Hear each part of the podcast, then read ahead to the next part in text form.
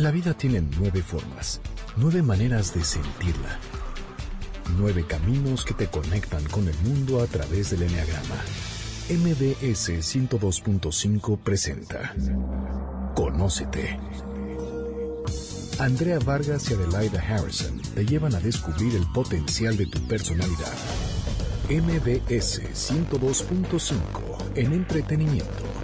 Estamos contigo. Comenzamos. Hola, ¿qué tal? Esto es Conócete con el Enneagrama. Somos Adelaida Harrison y Andrea Vargas y hoy tenemos a un gran personaje del campo de la psicología. Está con nosotros Rubén González Vera. Él es psicoterapeuta, conferencista, instructor y capacitador en empresas. También es autor de varios libros, ¿no? Entre ellos, ¿Para qué arreglar los conflictos como cavernícolas si se pueden arreglar como adultos? El conflicto de la pareja, un camino a la evolución y otro libro. Tenemos la pareja para la que nos alcanzó, que ese es donde, bueno, donde vamos a, meternos. ¿Cómo estás, Rubén? Encantado de estar con ustedes y eh, saludos al público.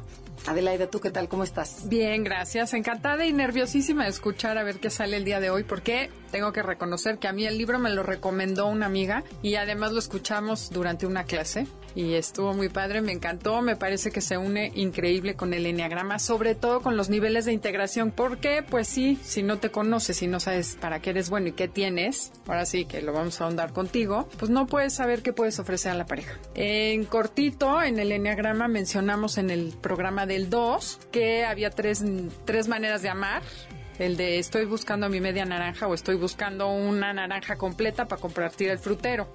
Pero no me voy a adelantar, tenemos que explicar qué es el enneagrama antes de seguir adelante. Eh, el enneagrama es una herramienta de autoconocimiento que describe nueve personalidades, que son nueve mecanismos de defensa ante el mundo. Son las nueve maneras en que vemos, pensamos, reaccionamos, actuamos y, por supuesto, nos enamoramos y nos relacionamos con nuestra pareja. Lo bueno de entenderlo es que yo puedo saber cuáles son mis conductas, mi visión, la manera en que distorsiono yo la relación o la manera en que veo las reacciones de mi pareja y cómo es que me tomo personal ciertas cosas que no tienen nada de personal. Y lo segundo que nos da la herramienta del enneagrama es darnos cuenta que lo que hizo el otro tampoco tiene nada que ver con nosotros. No deja la pasta de dientes abierta para molestarnos, no nos deja de hablar por teléfono a media mañana porque nos quiere hacer sufrir. Entonces, entendiendo eso, creo que nos da una gran riqueza el enneagrama en la relación. Y bueno, ahora sí, ¿qué te parece, Andrea? Que entremos en materia para ver por qué se liga también el enneagrama con el claro, libro. y vamos a tratar de exprimirte a lo más posible porque tu libro, bueno, está padrísimo. Además da unos cursos divertidísimos y muy amenos, muy profundos, muy padres. Entonces, a ver, Rubén, yo te quisiera preguntar, ¿qué fue lo que te motivó en tus libros a enfocarte a la pareja? ¿Por qué la pareja? Ajá, fíjense que yo hasta hace yo pocos años suponía que lo que a mí me eh, interesaba, eh, que mi vocación o mi eh, cometido de abocarme a la pareja tenía que ver por mi historia, en el sentido de que vengo como muchas personas de un matrimonio disfuncional, donde pues eh, los hijos tuvimos eh, vivencias muy dolorosas, muy, muy desagradables. Y entonces yo pensé que desde ahí, desde ese lugar, era que me estaba interesando por la pareja. Pero recientemente me di cuenta de que no, de que lo que me preocupa en última instancia es lo que yo viví como niño, el sufrimiento que yo experimenté a raíz, digamos, de tomar conciencia de esto en, este camino de la psicología, de cursos, de talleres que también uno mismo va tomando, y me di cuenta del gran dolor que había yo experimentado de niño, o recordé o seguí tomando conciencia de esto, y llegué a la conclusión de que no quiero que los niños experimenten lo que yo experimenté. Y miren que les cuento que yo no, nunca fui golpeado físicamente, no experimenté o no viví pobreza, eh, no tuve abuso sexual y aún así papá y mamá me fracturaron a mí y a mis hermanos y nos eh, desgastaron mucho y esto pues genera que tu energía se canalice mucho para que estés tú como tratando de, detener, de contener esa angustia, ese agobio interno que traemos sin darnos cuenta. Y entonces lo que verdaderamente me motiva es esto eh, en el trabajo con la pareja, porque he comentado que eh, mi, mi, gran conclusión o mi gran premisa es que mientras una de sociedad no tenga parejas lindas, no puede ser una sociedad sana. Claro. ¿No? Es, es desde ahí que, que, estoy trabajando. Entonces, si vemos las estadísticas de, del matrimonio, son lo que yo llamo una zona de desastre en caída libre. Los divorcios legales están a la orden del día, eh, ya no hablemos de la infidelidad. Hay quien estima que de cada 10 matrimonios, en 9 de ellos, en algún momento, Sancho hace presencia en esa relación, o Sancha. Porque ahora las mujeres también pues ya, ya casi emparejan el marcador, ahí vamos a la par estadísticamente hablando. Incluso hay quien llega a mencionar que ya hay más infidelidad en, la mujer que en el hombre en nuestro país. Eh, los abusos, el maltrato, vivimos en un país eh, en donde de cada tres matrimonios, en dos de ellos habita o reina el maltrato, especialmente el hombre hacia la mujer. Es decir, hay un cavernícola eh, madreador que en combinación con una madreable crean esta combinación y, se genera lo que yo llamo el inframundo conyugal porque lamentablemente la mayoría de las parejas van de lo que yo llamo el inframundo conyugal hacia las relaciones grises, mediocres, insípidas. Eso es lo que predomina. Sí existen las parejas de luz, de alto rendimiento, de cinco estrellas, de primer nivel, pero esas parejas, por desgracia, escasean. Pero ¿qué hicieron bien esas parejas? ¿Cuál es el secreto de una relación sana?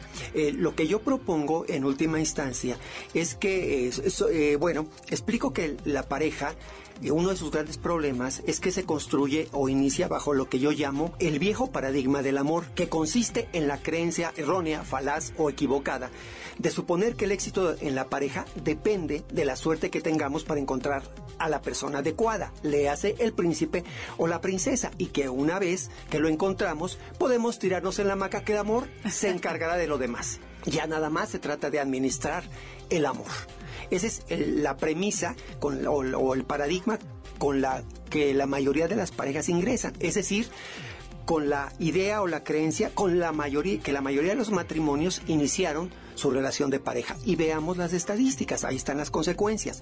Cuando yo veo esto eh, me doy cuenta de que hay que crear un nuevo paradigma una nueva creencia una serie de nuevas premisas o postulados. Y para esto yo diseñé lo que llamo el nuevo paradigma de la pareja que consiste fundamentalmente en tres aspectos en tres ejes. Número uno dice así si después de escuchar esto no entendiste que en la relación de pareja, el del problema siempre eres tú, que Dios te agarre confesado, porque entonces sí, ni cómo ayudarte. Dicho de otra manera, el saboteador que dinamita las relaciones de pareja habita en tu mundo interior. El talibán, el terrorista que hace pedazos, que dinamita tu proyecto conyugal, está dentro de ti, mora en tu interior, en tu parte oscura que le llamamos sombra. Es decir, nos lleva a asumir la responsabilidad de que el problema soy yo.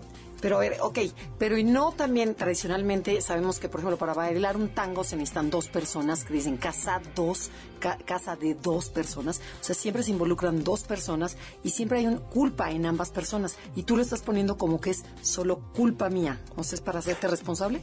Así es, totalmente, mira, y lo voy a explicar, porque en cierto sentido tiene razón, pero estrictamente hablando, el, el problema es mío y lo voy a tratar de fundamentar. Eh, hablo de que el problema es mío porque si, yo tengo un concepto interior de lo que es la pareja, de lo que es la mujer. Si yo traigo ciertas fracturas, ciertas heridas del pasado, yo voy a atraer a una persona que esté vibrando en, digamos, en, esa frecuencia, que tenga contenidos que se van a acomodar a lo que yo tengo. Eh, es lo que por ahí llamo que se juntan la comezón y las ganas de rascarse. Así es, eh, son vamos a llamar complementariedades negativas. Un poquito lo podemos decir. Si yo soy un hombre con tendencias maltratadoras sádicas, voy a traer a una mujer que le encante o que esté acomodada al maltrato.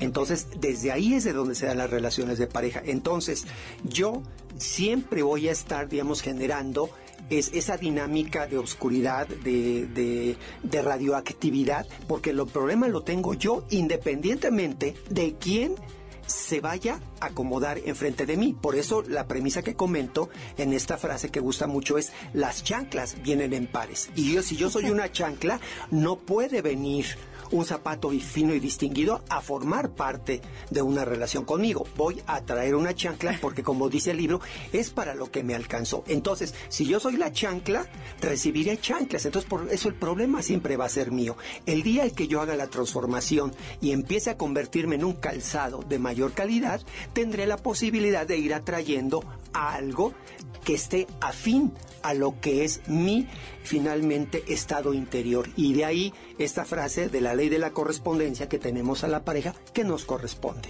Y de tirar esa chancla. Así es. Por eso también, digamos, de otra manera muy didáctica podemos decir, una princesa jamás va a estar con un sapo con un ogro o con una rata de dos patas, citando a la clásica, como tampoco un príncipe va a andar o con una bruja ¿sí? o con una limosnera emocional o con una pordiosera afectiva. No es posible ver eso. Pero y si lo vemos, ¿no? O sea, en realidad. No, eh, no, no, no, Oye, pero te, lo pongo, si quieres te, lo, te, pongo un ejemplo. Tenemos que ir un corte. Encantado. Pero además quiero comentar, justo el enneagrama sirve para que dejes de ser sapo y te conviertas en princesa y ya después busques a un príncipe, ¿no? Entonces, bueno, estamos en Conócete con el enneagrama. No se muevan, esto está interesantísimo y se va a poner mejor. Regresamos después de este corte comercial. Estás escuchando el podcast de Conócete con el Enneagrama, MBS 102.5. Ya estamos de regreso en Conócete con el Enneagrama. Estamos con Rubén González Vera y estamos en una discusión, en una plática acalorada, porque yo le decía ahorita en el corte que qué pasa, por ejemplo, con estas personas que a él lo ves una persona inteligente, sana, tranquila, y está casado con una bruja, que dices, ¿qué le vio? ¿Por qué sigue casado con él? ¿Qué, ¿Por qué se mantiene esa relación? Así es, bien, bien interesante eh, tu, planteamiento. Fíjate que una de las premisas que, que yo utilizo en mi método es este de que no existen nunca en una relación de pareja buenos ni malos, ni víctimas ni victimarios. Entonces, en este planteamiento del ejemplo que pones o de, la pregunta que me haces, hablar de que este marido lindo eh, está con una bruja, estaría implicando que él es el bueno de la relación, la víctima de una malvada, eh, que, es el monopolio de todo lo malo y de toda la perversidad y que mira, pobre hombre, ¿sí? No, eh, es, todo esto eh, son, digamos, autoengaños o trucos. Cuando uno va a hacer una elección de pareja, hemos comentado también, o las personas que hayan leído el libro o quienes vayan a leer mi libro, tenemos la pareja para lo que nos alcanzó. Hablo de que somos un reino donde habitan 12 maravillosos personajes. El guerrero, el sabio, el bufón, el inocente, el creador, el amante, etcétera. Son 12 que podrían eh, equivaler, seguramente equivalen a sus nueve personalidades, ¿no? Entonces, eh, cuando yo voy a elegir eh, una pareja, entonces apelo a, algunos de estos personajes, a los dones, porque estos personajes, su función es dotarnos, abastecernos de cualidades, de atributos, para que podamos tener una calidad de vida extraordinaria, para, para que podamos alcanzar nuestros objetivos y podamos ser seres dichosos y podamos evolucionar. Entonces, si yo voy a elegir a mi pareja, voy a a llamar, mi gobernante va a llamar a dos personajes fundamentalmente, o tres, diga, o cuatro, pero fundamentalmente entre ellos a mi bienhechor y a mi sabio. Entonces, los personajes pueden estar en la luz o en la sombra. Cuando están en la luz, eh, mi vida es espectacular. Cuando están en la sombra, en la medida de cada uno de ellos pueda estar en la sombra, en esa medida mi vida queda afectada y queda disminuida mi calidad de vida. Entonces, a ver, yo quiero una relación de pareja. ¿Y de qué se trata la, de, la relación de pareja? De compartir, de dar y recibir. Entonces invoco a mi bienhechor y a mi sabio y le digo a mi bienhechor cuyo don es el dar, le digo, ayúdame a escoger una pareja para que me dé. Y al mismo tiempo yo quiero darle a cambio de lo que me va a dar para fluir en ese dar y recibir. Si mi bienhechor está descompuesto, está afectado o está en la sombra, porque cuando yo era pequeño, mamá me abandonó, no me dio, no recibí, me lastimaban, papá me golpeaba, etcétera, etcétera. Entonces mi bienhechor está afectado porque recibió el mensaje de que yo no merezco. Entonces mi sabio está también en la sombra porque concluyó ese sabio que se construye de pequeño desde el no mereces, entonces, mi sabio, que está en la sombra, junto con el bienhechor, va a hacer que yo atraiga aquello que traigo en mi mundo interior, aquellas programaciones, condicionamientos que recibí en mi mundo interior. Entonces, mi sabio y mi eh, bienhechor me van a jugar una broma muy pesada porque me van a elegir a una bruja que se va a relacionar con Rubén, que es tan buena gente y tan lindo, y entonces esta mujer va a abusar de mí y me va a maltratar. Entonces, el responsable soy yo. Y cuando analizo en mi modelo, que es este, prácticamente matemático, entonces rascamos un poquito qué pasa en este personaje bueno, que, que es una, una bruja es aquello para lo que le alcanzó. Y revisamos en su mundo interior, que viene de una historia donde tuvo una mamá castrante, una mamá dominante, por ejemplo, esa es una posibilidad en donde él lo que busca es lo que conoce. Él aprendió a ser sometido. Además está enojado. Entonces busca a una bruja para poder, digamos, acomodarse en aquello que él conoce. Él no sabe lo que es recibir, recibir y recibir. ¿Ves? Entonces, es desde ahí que hacemos la elección. Entonces, un cuate que está con una bruja, dime con quién estás casado y te diré quién eres, es un cuate que se odia a sí mismo, que siente que no merece y que trae un letrero, como digo yo en los cursos, cada quien tenemos nuestro letrero, que dice no merezco, no valgo, no merezco una gente linda, una persona que cuide de mí, que sea bondadosa, eh, una relación de pareja de excelencia. Más bien tengo que repetir aquello que yo viví porque no lo superé o no, no lo pude elaborar. Oye, aquí quiero hacer un comentario porque estoy casi, bueno, segura, yo escuché tu libro, que todos pensamos así. El hecho de que tú te des cuenta de eso no quiere decir, a lo mejor mucha gente dice, sí, volteé a ver al marido y sí tengo que acabar esta relación. Y es todo lo contrario. Mientras no trabajes en ti, no logras cambios. Y si logras cambios en ti, probablemente la persona que está enfrente decida cambiar también y los dos arreglen la pareja y la relación que ya tienen. O sea, quiero aclarar, no se trata de salir corriendo a buscar a alguien más. Ni de ponerte Se trata de trabajarte tú para transformar esa chancla en princesa.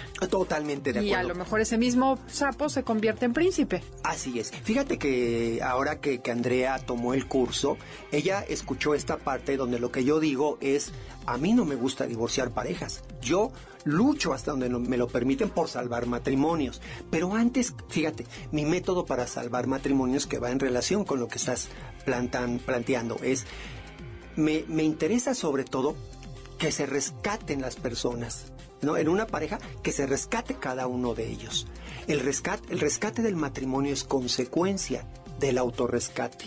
Y por eso, eh, digamos, eh, una parte de, de, del éxito de lo que promuevo eh, tiene que ver con que las parejas que van al curso y que van eh, pues ya eh, muchas de ellas en, agonizando en su matrimonio o incluso ya desahuciados, eh, resulta que a través del curso rescatan su matrimonio.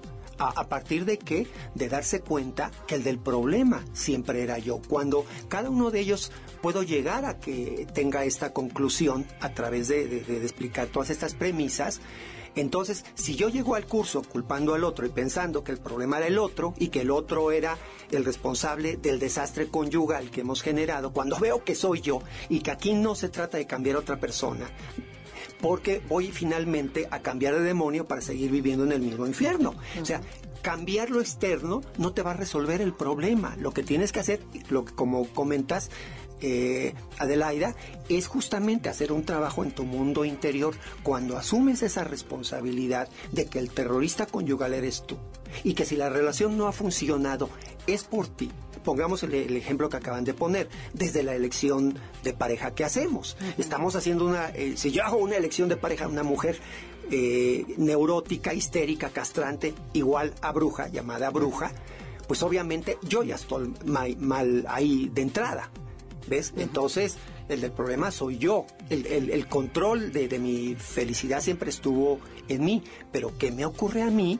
Que soy un buscador de brujas. Porque como yo pongo, si no hubiera aparecido. Cruella de Vil, agarro entonces a, a Hermelinda Linda o entonces si no aparece una Hermelinda linda a, a, la bruja escaldufa pero es es lo que hay en mi mundo interior. Entonces por eso la importancia la relevancia del autoconocimiento de aquellos programas que yo traigo en mi mundo interior de como explico también que todos tenemos dos partes. A una le llamo proyecto consciente y a otra le llamo proyecto inconsciente. En nuestro proyecto consciente queremos la relación de pareja de excelencia de cinco estrellas pero omitimos o no tomamos en cuenta lo que realmente decide el destino de una relación de pareja, mi proyecto inconsciente.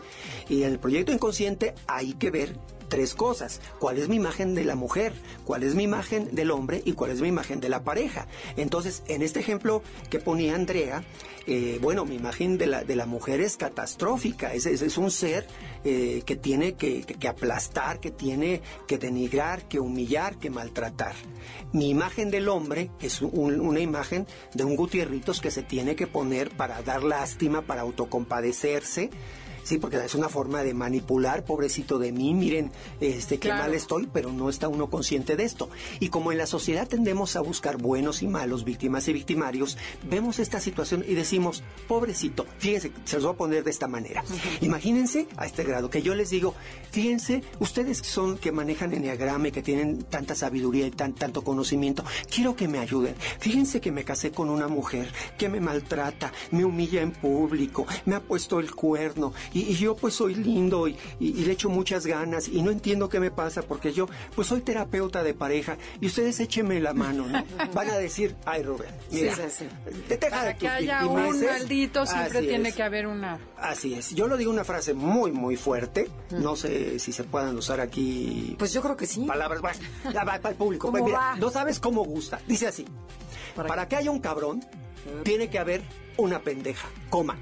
La cabronez de uno es directamente proporcional a la pendejez del otro, coma.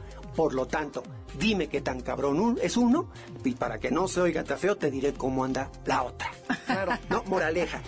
llega, una, llega una chava al consultorio 30, 40, 45 años. Ay, Rubén, eh, mi, matrimonio es un desastre. ¿Por qué? Es que mi marido me humilla, me pone el cuerno, me lastima, en fin, una ah, saca una lista, un catálogo inmenso de las fregaderas, de, la capacidad destructiva y, digamos, de, las... Eh, cantidades del elenco que tiene este señor para, para maltratar. Y entonces, pues yo le digo justamente esto, mira, esto se cura muy pronto y te lo voy a mostrar. Y entonces le digo la premisa, para que haya un cabrón tiene que haber un pendejo. Entonces lo que ella escucha se impacta porque entendió que cuando me está hablando de la pareja, no me está hablando de, de él, me está hablando de ella de lo poco para lo que alcanzó y de lo mal que está. Entonces la siguiente sesión llega y le digo, ¿de qué quieres que hablemos? Y me dice, este, ah, eh, de mis hijos, este, de mi trabajo. Oye, ¿no quieres que hablemos de tu marido? No, no, no, eso ya todo está bien. ¿Se curó? Claro, ya. ¿No? Ya, ya no tiene manera porque cada vez que ella va a quejarse, va a hablar de lo mal que está, de aquello para lo que le alcanzó tan poquito, de lo poco que se quiere y del gran cambio que tiene que hacer en su mundo interior y que es lo que decías, Adelaide, empieza a cambiar ella y empieza a cambiar el exterior. Muy bien. tenemos que ir a un corte comercial. Estamos en Conócete con el Enneagrama. Si les está gustando el programa, visítenos en Facebook, Enneagrama Conócete, o mándenos un Twitter. Arroba Conócete MBS. Estás escuchando el podcast de Conócete con el Enneagrama. MBS 102.5.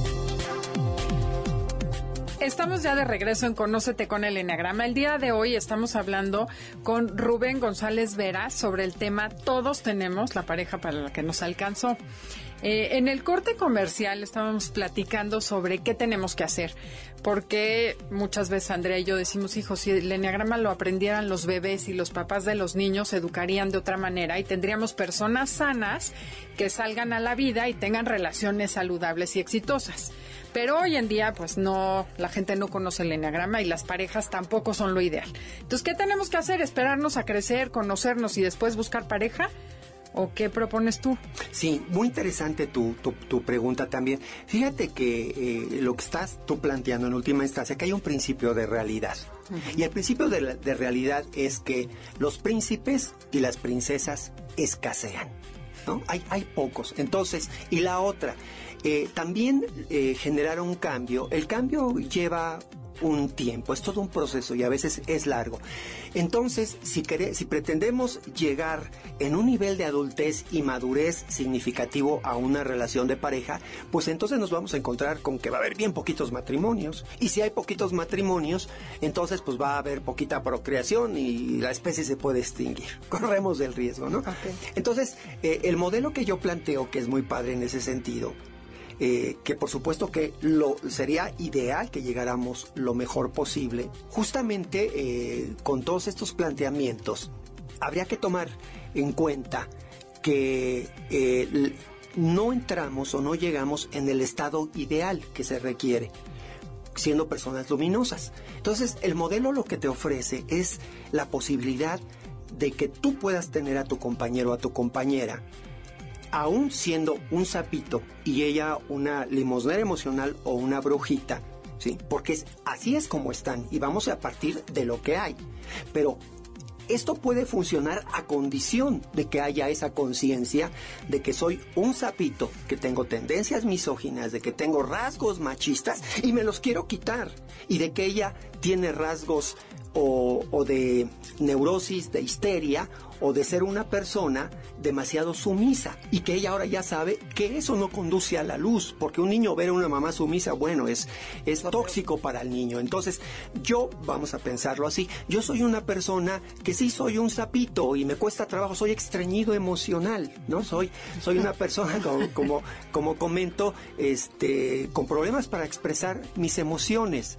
¿No? Y, que soy mudo verbal y que soy un semiautista afectivo y ahora tengo conciencia de eso y sé que no está padre y que no es lo, lo, lo, lo, que se requiere para tener una pareja de excelencia. Pero entonces yo le digo a, a mi pareja, mira, estoy consciente de todo esto, soy un sapo y el matrimonio, si tú aceptas, va a consistir en que yo voy a poner todo esto a tus pies para tener un crecimiento e irme convirtiendo en este proceso en un príncipe y por eso estoy construyendo el movimiento que te ofrece o que te dice, si tú no tienes dos, si tienes dos horas a la semana para eh, ver una película, para ver un partido de fútbol, la novela de moda, para ver al compadre, la comadre, los amigos, la familia, etcétera. Pero no tienes dos horas a la semana para luchar contra el terrorista conyugal que dinamita tu proyecto eh, eh, conyugal o matrimonial. ¿Qué eres tú mismo?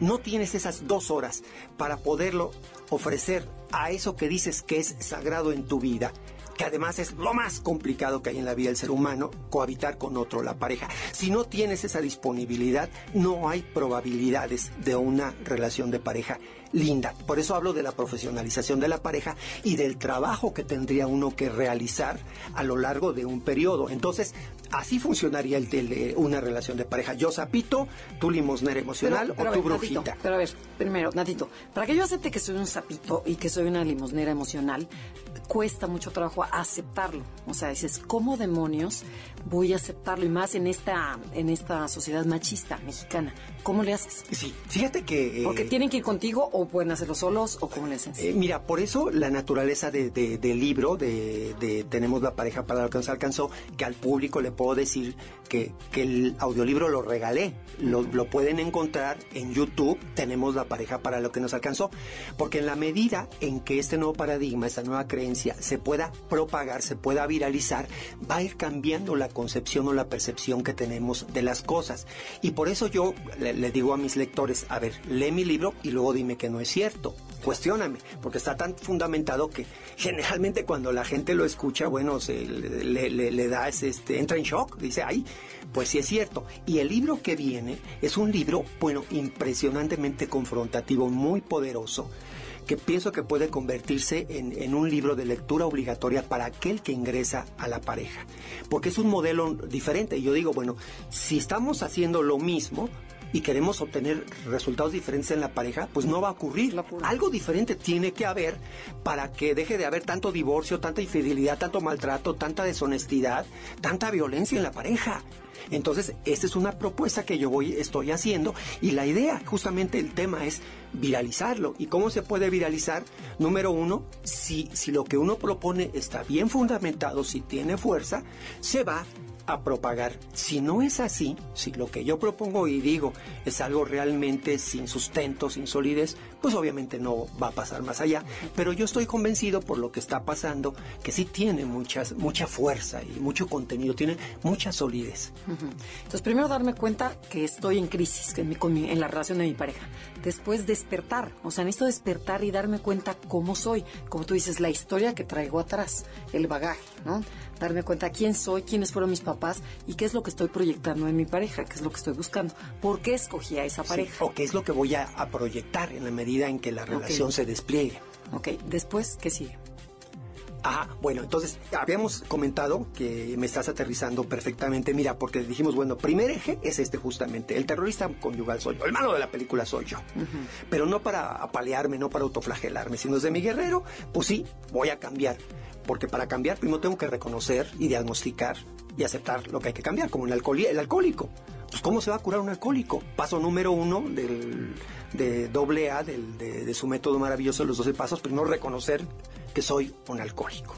Oye, y algo que quiero decir aquí al público que está escuchándonos, que eso los va a empoderar.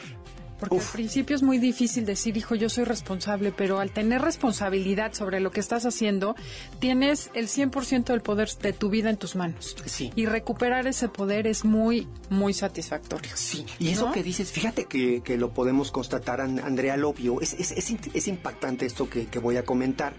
Porque la gente al final del curso, los que quieren hablar, que son muchos, hablan desde un lugar donde reconocen su machismo, su misoginia, su mamitis, eh, las mujeres su histeria, su actitud victimoide, etcétera, etcétera. Pero lo, lo hacen desde un lugar de tanta fuerza que yo estuve eh, en un programa de radio tres años eh, un programa muy exitoso, donde consistía en que yo llevaba casos que acababan de ocurrir, que salían del curso, parejas de inframundo, parejas mediocres, grises, y que llegaban a dar su testimonio. Yo les decía, invéntate un nombre. Pues no, quiero dar mi nombre, porque si a mí esto me cambió la vida, yo quiero propagar esto, yo quiero, yo como hombre macho, misógino y demás, que tomé conciencia de esto, que hizo mucho daño, no, quiera que siga, no quiero que siga ocurriendo esto. Y entonces iban y lo expresaban y generó un impacto en el público impresionante porque salían como tú dices empoderados y se sentían orgullosos de reconocer la problemática. En lugar de que eso debilite es impresionante fortalece de una manera extraordinaria. Claro porque te vas a la esencia y no te quedas en el ego que el chiste es reconocer que dentro del ser humano todos tenemos mucha más fuerza y el ego lo que hace es quererte empoderar y lo que hace es quitarte el poder de tu vida. Moneda falsa. Es que cuando reconoces esto, cuando ves en... Eh, eh, final digo, es mi modelo, pero coincide con las premisas de religiones, de, de muchos otros modelos psicológicos humanistas, de eh, que el problema en la vida del ser humano, yo lo, así lo planteo, es el autoengaño. El arte, la capacidad que tenemos de, de decirnos mentiras, ¿no? De, de, autoengañarnos. En el momento en que yo voy viendo esa realidad, pero además, fíjense, me la transmiten, que eso es lo que yo trato de hacer, no de una manera ni agresiva, ni de una manera eh, de juicio, de, de, de, de agre No, no, no, es desde un lugar donde, amigo, amiga, hiciste lo mejor que pudiste de acuerdo a las condiciones que traías, era lo, que se podía hacer. Entonces, sé compasivo contigo mismo, pero reconoce y date cuenta de esto. Y cuando uno se da cuenta que venimos a este mundo a evolucionar y que el camino a la evolución tiene que empezar por un autodiagnóstico, por un, una confrontación con uno mismo, de dónde estoy parado, de cuáles son mis pasivos emocionales, de cuál es mi sombra, de cuál es mi parte oscura, y que lo único que me va a llevar a ese crecimiento extraordinario es justamente eso, el tomarme, el darme cuenta de esto, de que ya no me puedo autoengañar. Entonces, cuando doy ese primer gran paso como el alcohólico, alcohólicos anónimos, te empoderas y das un brinco, das un paso enorme hacia la luz, hacia el crecimiento, hacia la evolución y sabes que te estás dejando de engañar y, set, y eso te empodera. Porque cuando estás en el autoengaño, si, el ego, como decía yo, que es moneda falsa, que es algo eh, artificial y poco genuino, entonces eso eh, nos lleva a saber que en el mundo interior alguna parte tuya sabe que estás debilitado y que estás tan vulnerable y frágil que tienes que construir todo ese escenario, sí que es espectacular, pero que es falso en última instancia. Uh -huh. Pero para eso se requiere mucha humildad, mucha honestidad y tengo que tener esa humildad y honestidad conmigo mismo y después con mi pareja. Así Porque es. si quiero crecer con mi pareja, tengo que decirle, bueno, me reconozco una histérica, controladora, este, ¿cómo dices? Eh, emocional. Este, limonera emocional. Limonera emocional.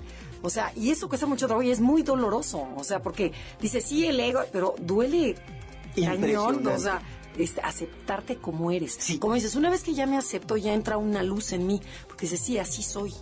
Así soy sí. y voy a tratar de mejorar. Pero fíjate, ah, que en lo que tú dices, sí es un dolor, pero es un dolor como el del parto. es un dolor fecundo que va a dar. Eso, me duele, estoy fecundando. Eso, sí, no es el dolor estéril de. No, es otro tipo de dolor que es maravilloso. Y por eso se vuelve un, trampolín que catapulta hacia la luz. Tenemos el dolor de ir a un corte comercial, se acabó este bloque, estamos en Conócete con el Enneagrama y volvemos después de este corte comercial. ¿Podría ser hablar el conflicto es una oportunidad, un regalo o no? Así es. Comuníquense a través de Facebook, Enneagrama Conócete o mándenos un Twitter. Arroba Conócete MBS. Estás escuchando el podcast de Conócete con el Enneagrama MBS 102.5. Ya estamos de regreso en Conócete con el Enneagrama. Estamos con Rubén González Vera hablando de su libro Tenemos la pareja para la que nos alcanzó. Un tema que es apasionante, porque nadie, nadie quiere reconocer esa parte, que como que nada me alcanzó para eso. Ok, entonces, a ver, Rubén, ya me di cuenta que no me llevo con mi pareja, que nos estamos peleando constantemente. Y Adelaida hacía la pregunta que el conflicto es un regalo. ¿Cómo, cómo, cómo nos lo explicas? Sí, miren, eh, yo decía hace rato que venimos a este mundo, según yo, que coincide con las premisas de también muchas religiones y, filosofías. Venimos a evolucionar. Obviamente si estás evolucionando, eres feliz, si estás evolucionando, tu calidad de vida es, es muy gratificante. Entonces, si partimos de, esta base, eh, hay que evolucionar. Bueno, ¿y cómo puedo evolucionar si el problema justamente estriba en que qué dificultad ver mi parte oscura y luego reconocerla? que es lo que veníamos planteando. Bueno, entonces lo que yo voy explicando en, en este modelo es que para crecer tú necesitas la ayuda de algo externo que tú no puedes ver para detectar tus carencias.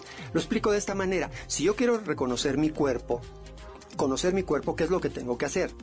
Quitarme la ropa y luego hacer un recorrido visual. Una vez que lo hice, ¿ustedes creen que conocí mi cuerpo? Pues una parte, ¿no? Una parte, la parte de atrás no. Porque no tengo ojos en la nuca. Exacto. Entonces, si yo eh, eh, eh, quiero conocerlo, ¿qué requeriría para poder conocer mi cuerpo a cabalidad?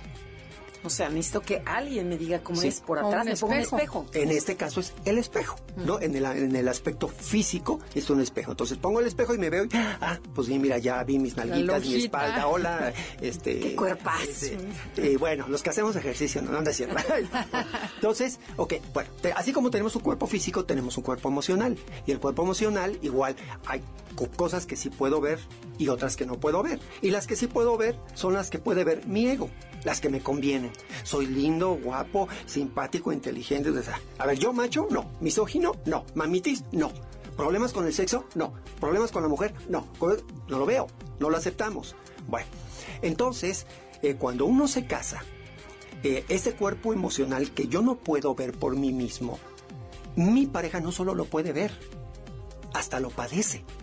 ¿no? Entonces, eh, en la pareja si yo quiero llevar eh, a cabo mi premisa, mi misión de vida, que es evolucionar, yo tengo que entender, no puedo ver mi parte oscura, pero mi pareja sí.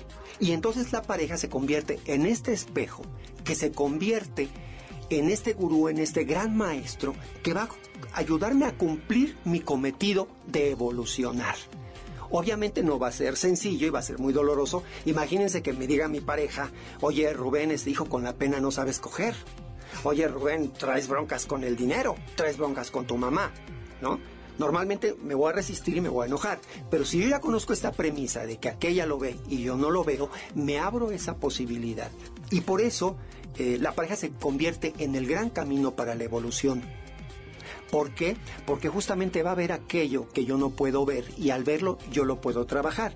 Y es aquí donde eh, podemos tomar el concepto este de regalo que me preguntaban, porque somos tan primitivos los seres humanos todavía, estamos en un nivel de desarrollo todavía tan lamentable y somos tan grotescamente primitivos que ese regalo que me hace mi pareja de decirme, traes algo que puedes trabajar atrás, Rubén, y si lo trabajas, vas a ser un, ser humano mucho más luminoso, mucho más evolucionado. Bueno, ese gran regalo que me está dando mi pareja, lo tomo desde, mi sombra del sabio como declaración de guerra aumentada de madre. Ah, sí, soy eso, pues tú eres eso, eso, eso. ¿Sí? En cambio, si- imagínense yo con mi pareja y me dice, oye, Rubén, creo que tienes algún problema con el dinero, porque mira, pues veo que te corren del trabajo y traes un problema con la mediocridad. No te estoy atacando, no es juicio, pero mira, ya van cinco trabajos, te corren, este, no traes dinero a la casa, no logras subir el nivel económico, este, traes un problema. Yo, híjole, corazón, pues te lo agradezco, no lo había visto, qué linda que me lo dices, me duele mucho, me avergüenza, pero gracias por decírmelo, porque lo voy a trabajar, voy a trabajar ese no merezco que no me deja florecer. ¿No? O que me diga, Rubén, tienes un problema con la sexualidad. A ver, mi amor, cuéntame. Sí, mira, yo me quedo insatisfecha. No, no me digas corazón, ¿sí? Entonces, en lugar de sentir mi ego herido de macho, de, ¿no? Entonces, mejor elevo mi, mi, mi personaje del, del amante, mi personaje del bienhechor. Y a ver, mi amor, yo, yo quiero que, que los dos la pasemos chévere, que los dos la disfrutemos. A ver, cuéntame, dime, estoy en la apertura total. ¿Por qué no te satisfago? ¿Dónde fallo? ¿Qué me falta? Ay, mi amor, pues es que llegas y te me encimas y luego, luego así. No, no, no. Ah, Digo, no, pero no, pero, que- importante es cómo te lo digan, la forma. Ah, por la supuesto. forma es como la Sí, clave. así es. Porque si te dicen, no, ya eres un cero, o sea, a que te digan, a ver, ¿cómo le podemos mejorar para mejorar nuestra relación? Sí. Es muy diferente. Así es, y por eso la frase, mi amor, dime que soy perro. Pero no la- Pero no esa forma tan perra. No la No. perra manera de decirlo. Así Sí, es, algo ¿no? dímelo, dime perro y nada, pero así suavecito, bonito, rico, ¿no? Terso. Bueno, a ver, ¿qué pasa si ahorita la gente que nos escucha dice en su fuero muy interno, no va a llegar a decirle al marido que crees, acabo de darme cuenta que soy un estreñido emocional? Pero ya me di cuenta y eso ya es ganancia, ¿no? Sí. Ya sé que hay cosas que pues que no soy príncipe, entonces por eso no tengo una princesa, sino una chancla aquí junto a mí.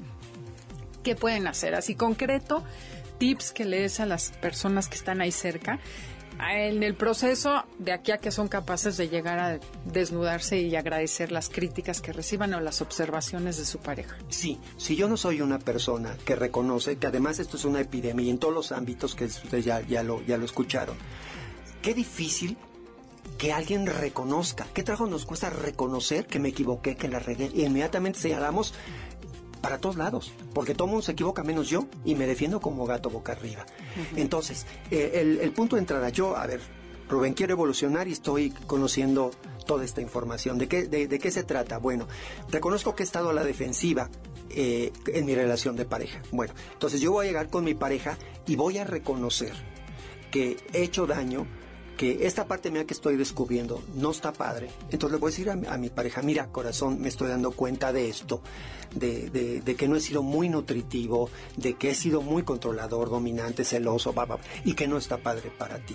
Entonces quiero decirte que, que ofrecerte una disculpa, me, que me estoy dando cuenta de eso y que lo voy a ir trabajando que voy yo a asumir un compromiso, a, a ver cómo le hago, terapia, cursos, no sé, para poder salir de esto. Generalmente cuando la esposa escucha esto, se derrite.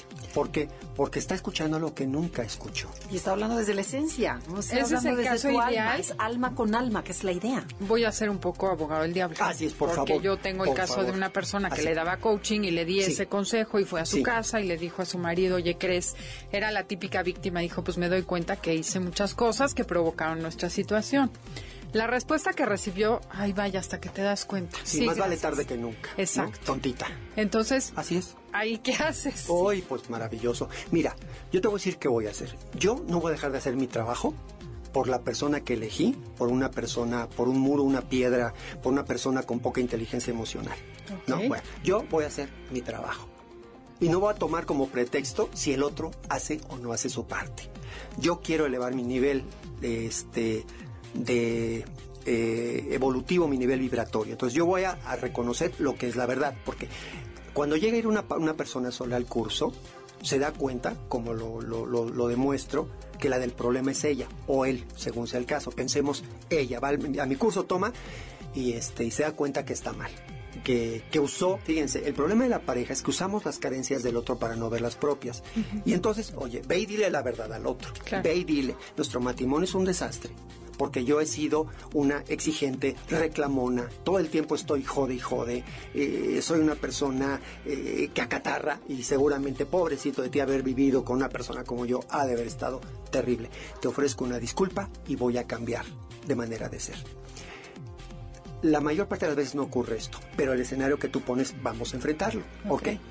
¿No? Este, él le contesta, eh, vaya, más vale tarde que nunca, qué bueno, taradita, pero bueno, ¿no? Tú vas a pagar tu terapia para que trabajes. Bueno, en ese momento, tú no vas a echar a perder tu trabajo, a caer en la víctima es de que, ah, yo tan linda, tan humilde, tan, tan amorosa que fui y vine y abrí mi corazón y, lo expuse No, y me pateaste. Ok, No sirve. estás regresando al círculo. Entonces, A víctimas. ¿qué es lo que vas a hacer? A ver, entonces, chata, tú hiciste un trabajo heroico, hiciste lo, lo que corresponde para crecer. Ahora, si tú te topas con un marido prepotente, con un marido con poca inteligencia emocional y te sale con una tarugada de eso, bueno, simplemente observa en qué te metiste. ¿Qué mal estás? Porque cuando me hablas de la respuesta del marido, perdón, el que está mal no es tu marido, eres tú. ¿Quién se mete con un hombre de ese nivel? Entonces, lo que te queda por hacer es no hagas olas y sigue haciendo lo que hiciste durante algunas semanas. Si él no hace el cambio, te estás dando cuenta, tú elegirás, vas a seguir viviendo con un hombre que no tiene el interés de tener un crecimiento personal, ¿sí? O vas a seguir con ese hombre. Y si sigues con ese hombre, perdón, el del problema no es él, eres tú. Y revisa porque estás ahí, ¿ves? Pero no voy a usar las carencias del otro para volverme a victimizar. Perdón, no. Y voy preparada para recibir esa respuesta. Y si la recibo, ajá. simplemente mi observador lo prendo, lo sigo haciendo, dejaré de hacer lo que yo hacía, estar jode y jode y reproche y no, lo voy a y voy a ver si eso también genera el cambio en él. Pero de entrada está generando el cambio en mí. Claro. Estoy aprendiendo una nueva pauta de comportamiento. Bueno, ¿dónde te podemos contactar? Porque ya nos tenemos que ir. Sí, hombre, se nos fue No, rapidísimo el programa. Bueno, eh, mi, cor- mi, este, ¿Página? mi página es www.parejasdespiertas.com parejasdespiertas.com y mi teléfono es 56 53 7391 y recuerden que el libro está eh, en YouTube gratis el audiolibro y, y espero que, que- que lo puedan escuchar Bájenlo. ¿Qué se llama? tenemos la pareja para la que nos alcanzó. Y además es muy a gusto porque pones el podcast y empieza a ser tu vida y estás oyéndolo. Entonces este, Y es muy divertido. Es muy divertido. Te lo juro que Sí. yo lo había- mientras me estaba arreglando, bañándome, lo regresaba otra vez por el siguiente capítulo. Y es muy a gusto y vas aprendiendo. Sí. O sea, de una manera, o en el coche. O sea, es muy a Uy, gusto. maravilloso, sí. Ok, no, pues muchísimas gracias, Rubén. Al contrario, estuve Estamos encantado. picadísimos y para, para volverte a invitar, ya que va a salir ahorita el nuevo libro. Sí. Entonces, este, estás comprometido a otra visita aquí con nosotros. Encantado. Les agradecemos mucho haber estado el día de hoy aquí, escuchándonos. Y bueno, realmente no dejen de escuchar el libro, les va a cambiar la vida. Únanlo con lo que han aprendido de Enneagrama y vamos, eh, aquí la idea es sumar herramientas y aprender a mejorar este mundo, que es el objetivo que todos los que estamos aquí tenemos. MBS 102.5 presentó Conócete. Andrea Vargas y Adelaida Harrison te esperan en la siguiente emisión con más herramientas para descubrir tu personalidad a través del Enneagrama. MBS 102.5 en entretenimiento. Estamos contigo.